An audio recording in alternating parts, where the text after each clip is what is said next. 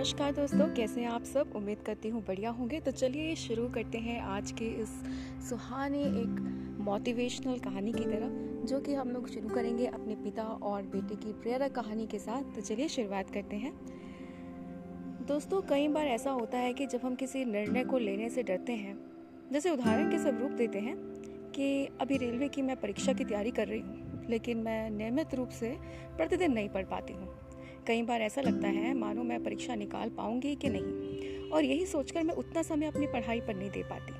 लेकिन मैं फिर सोचती हूँ कि आज जो मेरे पास समय है, जो मौका है, पढ़ने का कुछ बड़ा कारण है, यह अनमोल समय वापस नहीं आएगा।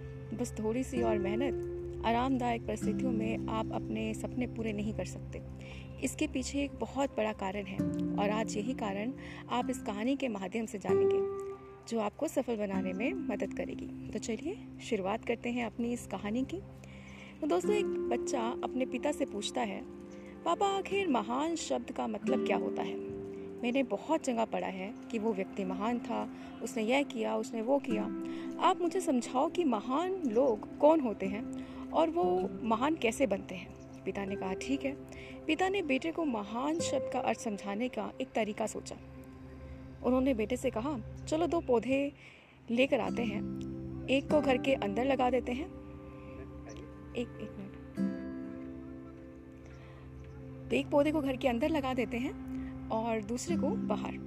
पौधे लगाने के बाद पिता ने कहा, बेटा, तुम्हें क्या लगता है कि इन दोनों पौधों में से कौन सा पौधा बड़ा होगा और सुरक्षित होगा?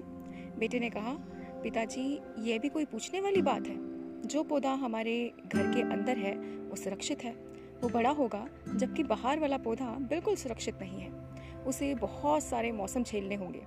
उसे कई जानवर भी खा सकते हैं। पिताजी शांत रहें और उन्हें कहा, बेटा, इसका जवाब मैं वक्त आने पर तुम्हें दूँगा। बेटा पढ़ाई करके चार साल के लिए बाहर चला जाता है और जब वापस आता है तो घर के अंदर के पौधे को देख कर कहता है, पापा, मैंने कहा था ना इस पौधे को कुछ नहीं होगा, ये सुरक्षित रहेगा। पिता मुस्कुराए और उन्होंने कहा, बेटा, ज़रा बाहर जाकर उस दूसरे पौधे को को देख कर आओ। बेटा जब बाहर जाकर देखता है तो एक बहुत बड़ा पेड़ वहाँ पर होता है। बेटे को यकीन नहीं हो रहा था, हो हो रहा है कि आखिर वो इतना बड़ा कैसे हो गया, जबकि घर के अंदर का पौधा तो इससे सौ गुना छोटा था।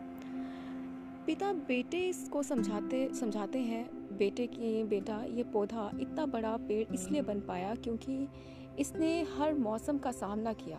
हज़ारों मुश्किलों से लड़ा है, लेकिन अंदर का पौधा सुरक्षित होने की वजह से ना ही उसे किसी मौसम का सामना किया, ना ही उसे ठीक तरह से धूप मिली, और इस कारण वो बड़ा नहीं बन पाया।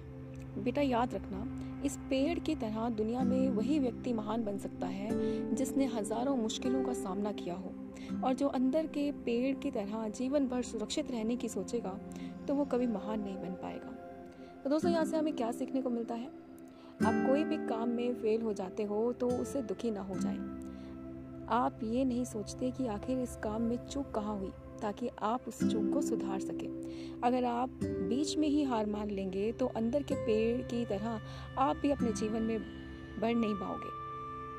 महान लोग महान बनने से पहले बहुत बार फेल हुए हैं। उसके बाद ही वे महान बन पाए हैं। अगर आप फेल होने के बाद भी अपने काम के लिए अड़े हुए रहते हैं तो समझ जाओ, आपको महान बनने की, के लिए कोई नहीं रोक सकता है। आपको करना क्या है?